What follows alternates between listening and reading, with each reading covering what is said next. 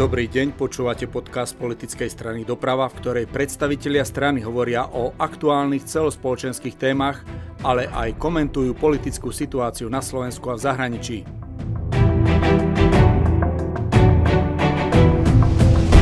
Štátny rozpočet dosiahol ku koncu mája tohto roka schodok vo výške 1,5 miliardy eur.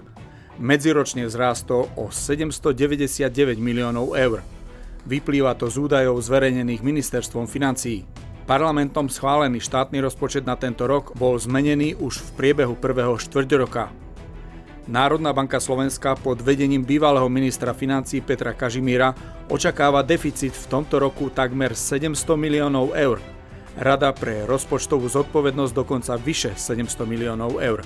Obe upozorňujú v rozpočte na veľké rizika po nedávnom rokovaní vlády povedal premiér Peter Pellegrini. Je našou povinnosťou pripraviť na rok 2020 vyrovnaný rozpočet. Bude to však zložitejšie, ako sme si mysleli pred pol rokom alebo pred rokom.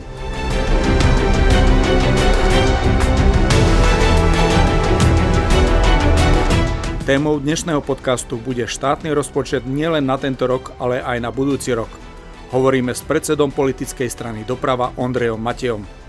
Ministerstvo financí, Národná banka Slovenska a takisto aj premiér očakávajú väčší deficit štátneho rozpočtu, ako bol schválený Národnou radou.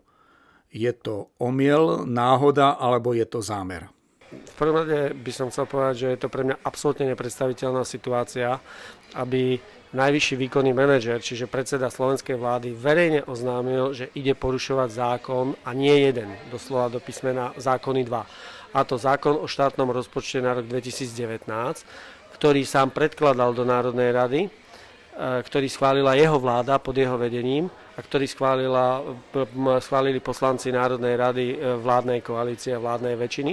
A zároveň, e, keďže od roku 2020 máme, sme povinni dodržať aj zákon o rozpočtovej zodpovednosti, tzv. zákon o dlhovej brzde, kde musíme mať deficit nulový, čiže musíme hospodáriť s nulovým hospodárským výsledkom, tak aj tento oznámil, že bude porušovať, lebo nevie predložiť zákon o štátnom rozpočte na rok 2020 s vyrovnaným rozpočtom. Čiže z môjho pohľadu nepredstaviteľná situácia, aby som na úvod nechcel povedať, že predstavte si, keby sme všetci začali porušovať dopravné predpisy a začali by sme napríklad na prechodoch prechodcov chodiť na červeno. Ako by to na tom Slovensku vyzeralo? A teraz k tej otázke, e, čo to bude, e, e, čo to spôsobí. Tak v prvom rade si treba uvedomiť, že oznámil alebo a dal si to odobriť dokonca bývalým ministrom financií, ktorý ten rozpočet predkladal, ktorý dneska z môjho pohľadu zutekal na post guvernéra Národnej banky Slovenskej republiky, utekal a zušiel vo vedomí, že proste jednoducho by čelil situácii, ktorá nastane. Oznamuje, že predpokladá, že ten schodok štátneho rozpočtu bude v výške zhruba mínus 0,7% HDP. Dovolím si tvrdiť dneska z odborného odhadu, že to bude sa blížiť k 1 čo znamená, mimochodom v sume je to 850 miliónov eur sa bavíme o tejto čiastke, ktorá bude prečerpaná. A bude to znamenať to, že z pohľadu dodržania zákona rozpočtovej zodpovednosti prídu pre ďalšiu vládu sankcie. Čiže teraz si niekto polepší v priebehu tohto roku. Bohužiaľ, prilepšia si len tí, ktorí neustále zo systému a zo štátneho rozpočtu čerpajú. A v budúcnosti ďalšia akákoľvek vláda bude musieť naplňať dlhovú brzdu bude sa zvyšovať dlh Slovenskej republiky a bude musieť robiť ešte väčšie škrty. Druhý dopad, eh, ktorý je z dlhodobého hľadiska eh, absolútne škodlivý pre Slovenskú republiku. Momentálne ekonomika začína pomaly stagnovať a spomaluje sa a všetci, ktorí robia s financiami, dneska vedia, že sa blíži ďalšie obdobie krízy a zodpovední hospodári, vždycky zodpovední hospodári sa snažia na túto situáciu dopredu pripraviť. To znamená, že namiesto toho, že by míňali e, peniaze len tak, podotýkam peniaze daňových poplatníkov, čiže peniaze všetkých akcionárov Slovenskej republiky, a neušetria ich na tú situáciu, keď tá ekonomika spomalí natoľko, že budú objektívne príčiny, objektívne príčiny, lebo teraz tie objektívne príčiny nie sú na to, aby sa ten štátny rozpočet a zákon o štátnom rozpočte na rok 2019 nedal dodržať a budú schopní plniť vlastne svoje záväzky e, voči napríklad platom učiteľov, voči zdravotnému systému, ktorý dneska e, tvrdí, že má nedostatok peňazí a treba povedať, že zdravotníctvo je v rozklade, v rozpade, čaká sa na vyšetrenia neumerne dlhú dobu, keď nemá takto známeho doktora alebo e, nemá peniaze na privátnu kliniku, najlepšie v zahraničí, tak keď sa dostane do našeho zdravotníctva, tak zomrie. Tak my v tejto dobe e, nejdeme ani dodržať v dobrých časoch to, čo e, si samotná vláda schválila. Pre mňa je najdôležitejšie a najhoršie to, že sa práve tým ukazuje ten príklad, nesystémovosti a keď ja môžem nedodržiavať pravidla z pohľadu premiéra krajiny a vlády Slovenskej republiky, tak ako oni potom očakávajú, že napríklad mladí ľudia alebo vôbec ľudia e, budú, budú dodržiavať iné zákony. Podnikateľ, keď e, musí zaplatiť 25. v mesiaci DPH, bez ohľadu na to, či na to má finančné kešové prostriedky na uši alebo nemá, tak ho to nikoho nezaujíma. Keď to nezaplatí, čeli exekúcii. Štát keď si nesplní svoje, svoju povinnosť, tak sa nič nedieje. Nie je žiadna sankcia.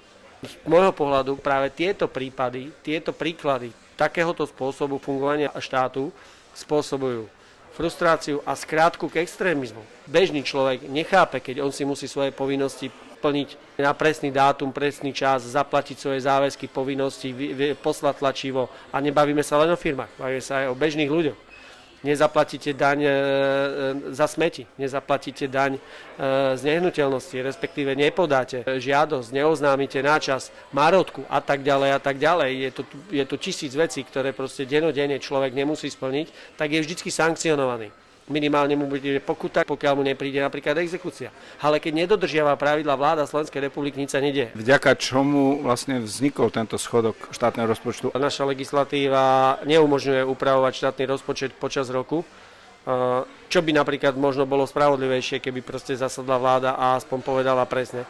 Ale e, vrátim sa k otázke, je to z dvoch dôvodov. Prvý dôvod je, že, o ktorom sa dneska vôbec nehovorí že e, jednotlivé ministerstva prekračujú svoje výdavkové kapitoly, lebo nemáme tu tzv. výdavkové stropy, o ktorých sme sa pri schvalovaní zákona o e, dlhovej brzde rozprávali. E, keby boli v zákone o dlhovej brzde zakotvené výdavkové stropy jednotlivých ministerstiev, ktoré by boli rozpísané na mesačnej báze, tak by proste nemohli sme byť svedkami, že jednotlivé ministerstva tieto výdavkové stropy prekračujú, veď nič sa nedieje. Toto sa deje ináč permanentne a bohužiaľ vždycky, a to je kontinuálne prechádzam k tej druhej časti prečo, lebo sa blížia voľby do Národnej rady v roku 2020, takže e, vládna koalícia a bohužiaľ vláda Smeru už to nie raz urobila, e, sa rozhodla rozdávať. Rozdávať a uplácať si voličov. Ja poviem príklad, poviem to normálne z zo zdrojov, ktoré proste jednoducho som obdržal, že predstavte si výjazdové rokovanie vlády Slovenskej republiky niekde na východe, tam, kde nie je nič. A uh, ide sa uh, rozdávať podpora regiónov. Tam sa dá 50 tisíc, tam sa dá 2000 eur na taký, taký rozvoj, tam sa dá na lavičky, tam sa dá na detičky. A zrazu premiér povie, viete čo, a síce sme v inom okrese, ale ešte tam dajte 1,5 milióna eur na štadión do Revúcej, veď nech si tam zahrajú ten hokej, prečo nie? Toto nie je e, hospodárenie so štátnymi peniazmi. A zároveň vláda prichádza, alebo vládna koalícia prichádza so tzv.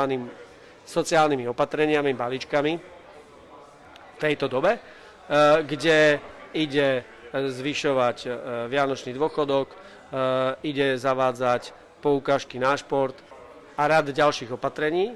A čo je najhoršie, že mnoho týchto opatrení ide zavádzať e, nie od začiatku budúceho roka, ale od, od, od 1.8., od 1.9., lebo bol voľby. Ja napríklad poviem jednoduchú vec.